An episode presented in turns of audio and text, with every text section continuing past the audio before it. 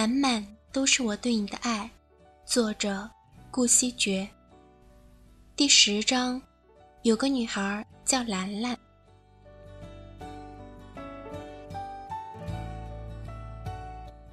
兰兰讲述她家族的传奇史。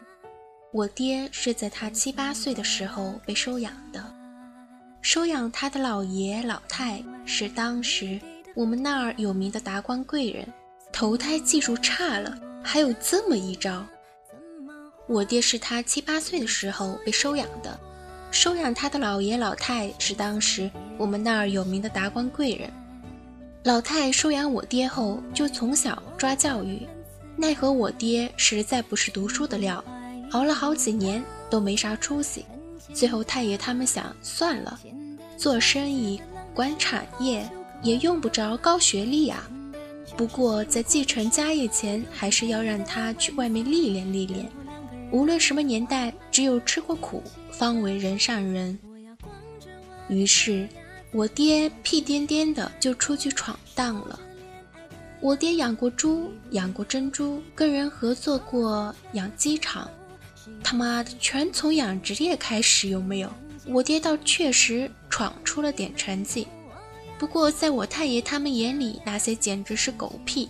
最后说别养了，回来吧，顺便这次回来家里媳妇儿都给你准备好了。我爹一听大惊，媳妇儿这年头还包办婚姻呢？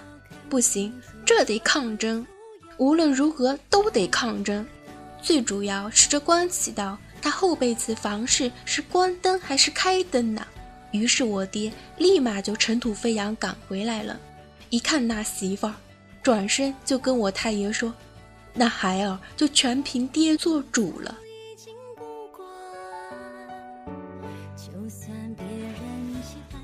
后来就有了我姐，后来又有了我。我小时候跟我姐互砍，再长大点跟我爹互砍。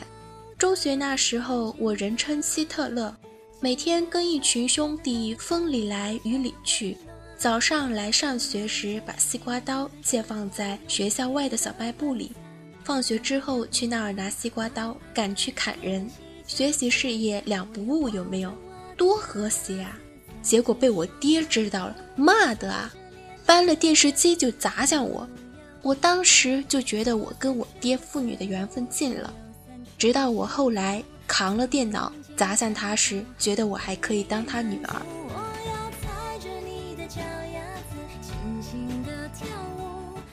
大学我跟我爹的哥们儿情谊倒是越来越铁，我要什么他都给，还多给。我姐出嫁了吗？没人继承她家业了，她急了呀。我姐那混蛋跑得还真快，她嫁了豪门，给那边生了两个孩子后，过起了我一直向往的生活，吃喝嫖赌啊，有没有？现在我悲催了，毕业之后就操死操活的管那么大坨东西，每年还要好几次下放到下面的厂里去体验艰苦生活啊。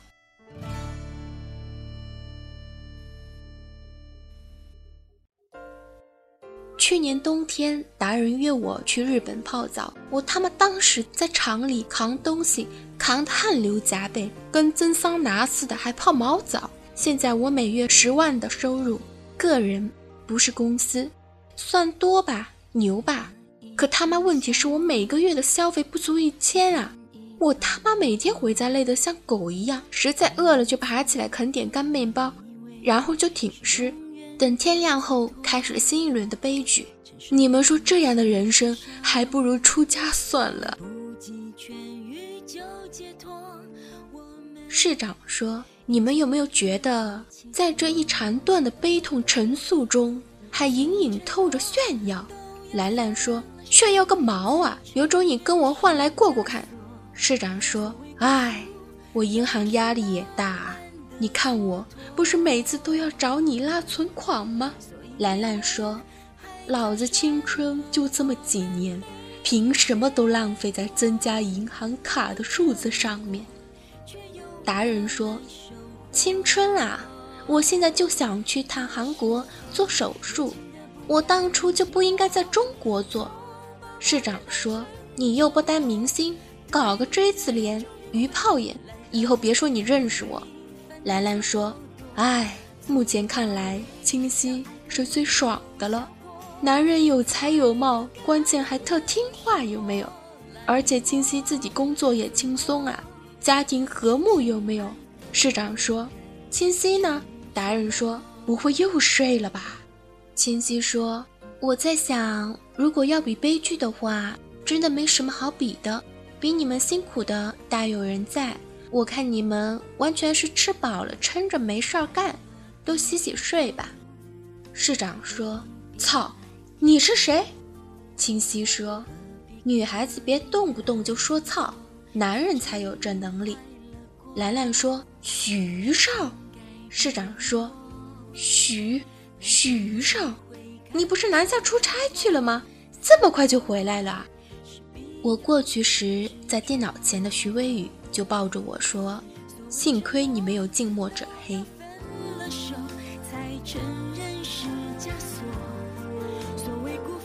兰兰是很容易暴躁的女孩子，一炸毛就来跟我抱怨，比如自从那年冬天我爹去澡堂子泡澡，金表在储物柜里被人窃取之后，他今年又不死心的飞香港去买了一块更金灿灿的表来显摆，每次出门恨不能戴在脑门上。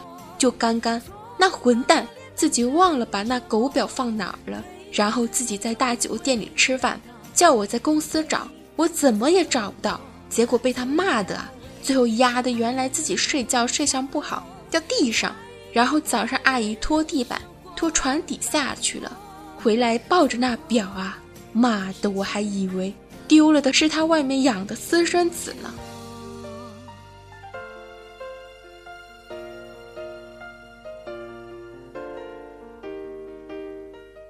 我曾经受邀去兰兰家住过几天，只能说富人和我们老百姓之间还是很有差别的。兰兰是单独住，她父母分别有住处，偶尔过来奉献点父爱母爱。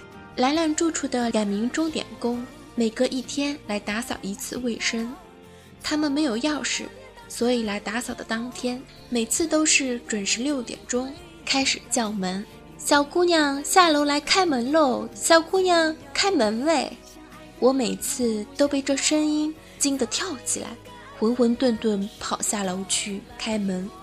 总的来说，住在兰兰家我都没能睡好。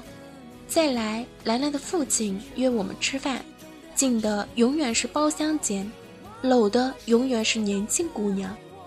我第一次看到时不淡定了，兰兰很淡定，她说：“一个出钱，一个出力，很公平。”兰兰后来跟我说，她以前清纯的时候也是介意的，不过自从知道他妈都无所谓，她还介意什么呢？比起鄙视老家伙，她更同情的是那年轻姑娘。不过看那些姑娘也挺自得其乐的，她不得不相信，这世界上能存在的，总是有它一定的合理性。兰兰说，即便烂穿也有它存在的理由。所以这周末兰兰约我去她家住两天，我果断拒绝了。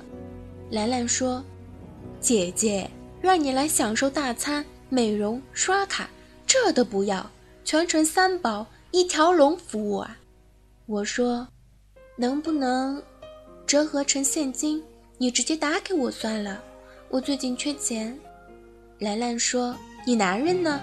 我说：“这几天好多人问我，我男人呢？嗯，目前还用不到他。”兰兰淫笑：“船上用得到就行了。”我说：“嗯，这两天再让他睡地板。”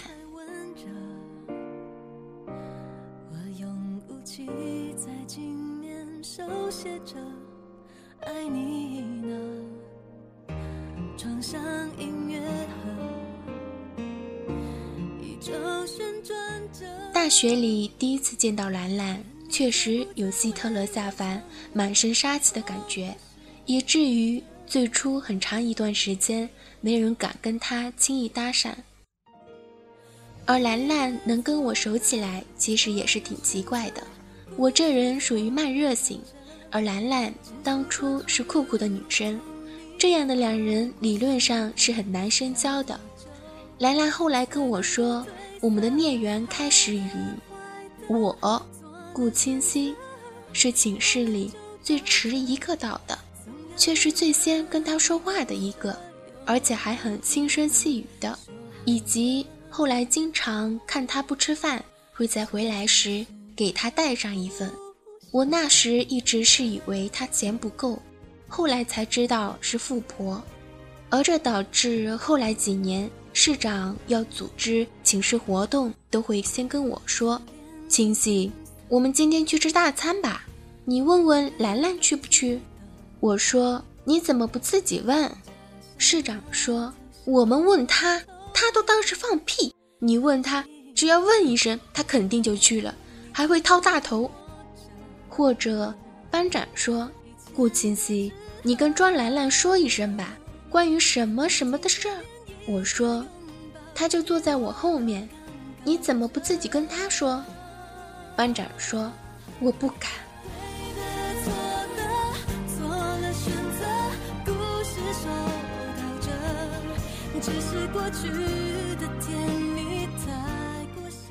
很多次的班会，导师或者班干部在上面讲话，讲完了发什么卷啊通知什么的，让人上去拿。市长早睡着了，达人在听音乐，我懒得动，就拍拍兰兰的头说，去拿一下。兰兰站起来就去拿了，后座就有姑娘探上来说，清溪，你连抓兰兰都敢使唤啊？兰兰恐怖吗？我一直觉得她只是不擅长表达而已。当然这说法后来跟当事人说起时，毫无意外的被鄙视了。兰兰说，毛线啊，我只是懒得理那些人而已。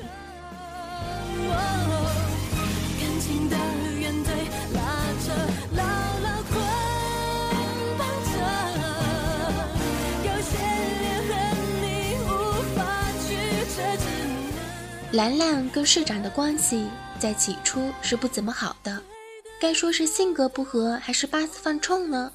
市长是属于外强中干型，用兰兰的话来说就是嚷起来最响那个，动不动就骂草，但跑路时绝对是跑最快那一个。好比一场战争，我们往前冲的时候，他肯定是一边喊着冲啊，一边往反方向跑。兰兰跟市长相反，你不触及他底线，他都会忍你三分，一旦触及直接打，后果他是从来不想的。我第一次看见兰兰打架是大二时，我们几个女孩子去学校外面吃饭，在路上时有几个迎面过来的男的看见我们就吹了几声口哨，我当时手里还拿着一个冰淇淋在吃，所以其中有一个男的就说了一声，冰淇淋好吃吗？语气很轻佻。我们走出几米才反应过来，貌似被调戏了。兰兰回身就冲到那刚才对我说的那个男的身后，猛的就是一脚，那人翻在地上之后，他又踩了好几脚，旁边的人都没反应过来，那被踹的男的跳起来就骂，兰兰还要去踹，市长已经上去拖住了他，行了行了，对方那帮人也拉住了那男的，还都算有理智，没真打起来。兰兰最后冷笑一声说，饶你一回，再嘴贱就废了你。还记得当着秋千日子就飞起来，慢慢的下午阳光都在脸上撒野，你那傻气我真是想念。兰兰跟班长的奸情，班长是一个长相文气性格活跃的男生，高高瘦瘦的，他对兰兰有好感，但又不敢表白，所以经常拐着弯来跟我说，可我这人又是你说你的我想我的，所以班长在跟我热情了小半年后，最终泪奔向市长的怀抱。市长直接跟他说，操，你喜欢兰兰还不如喜欢我呢。而后据说班长找了达人，达人当时指名美国乡村歌手、日本漫画、中国色情小说、韩国整容秘籍等，所以班长又是无功而返。再后来怎么样了，我就没再关注，应该是没在一起的，因为兰兰吃饭照样是跟着我去吃。有几次在路上跟班长同学偶遇，他从五十米开外开始满面笑容挥手过来，他是目不转睛看着兰兰挥的。不过兰兰这人走路喜欢低头，所以基本班长笑得脸都僵硬了，也得不到什么回应。我有时候不忍就朝他笑笑。毕业后，班长有一次在 Q Q 上含沙射影问我，专兰兰最近怎么样了，还好吗？呵，肯定有对象了吧？我这一次很认真地说，其实如果你真心喜欢他，想跟他交往，何不自己明明白白的去跟他坦白。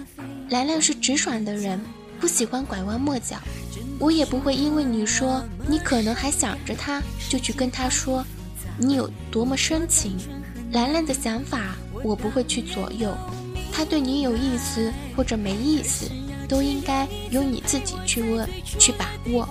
我能跟你说的只有一句，兰兰现在是一个人。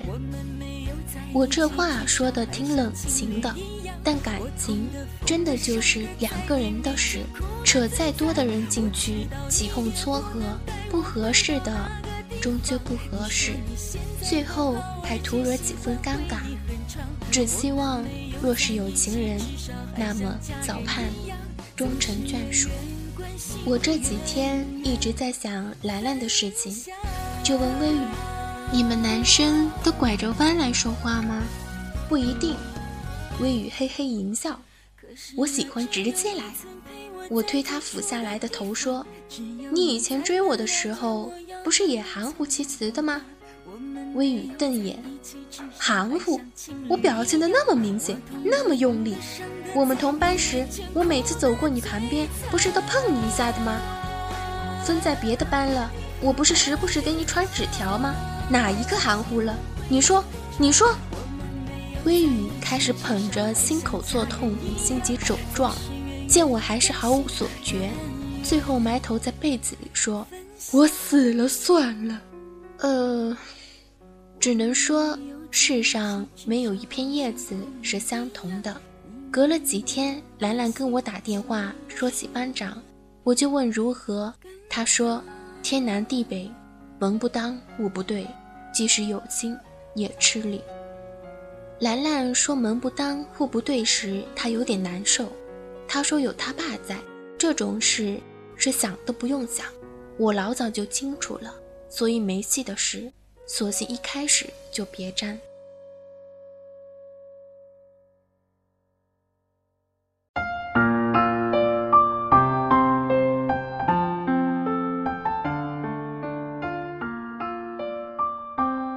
荔枝 F M 三四三三九零，带给你的耳朵小温暖。欢迎关注微信公众号B U N N Y 三四三三九零。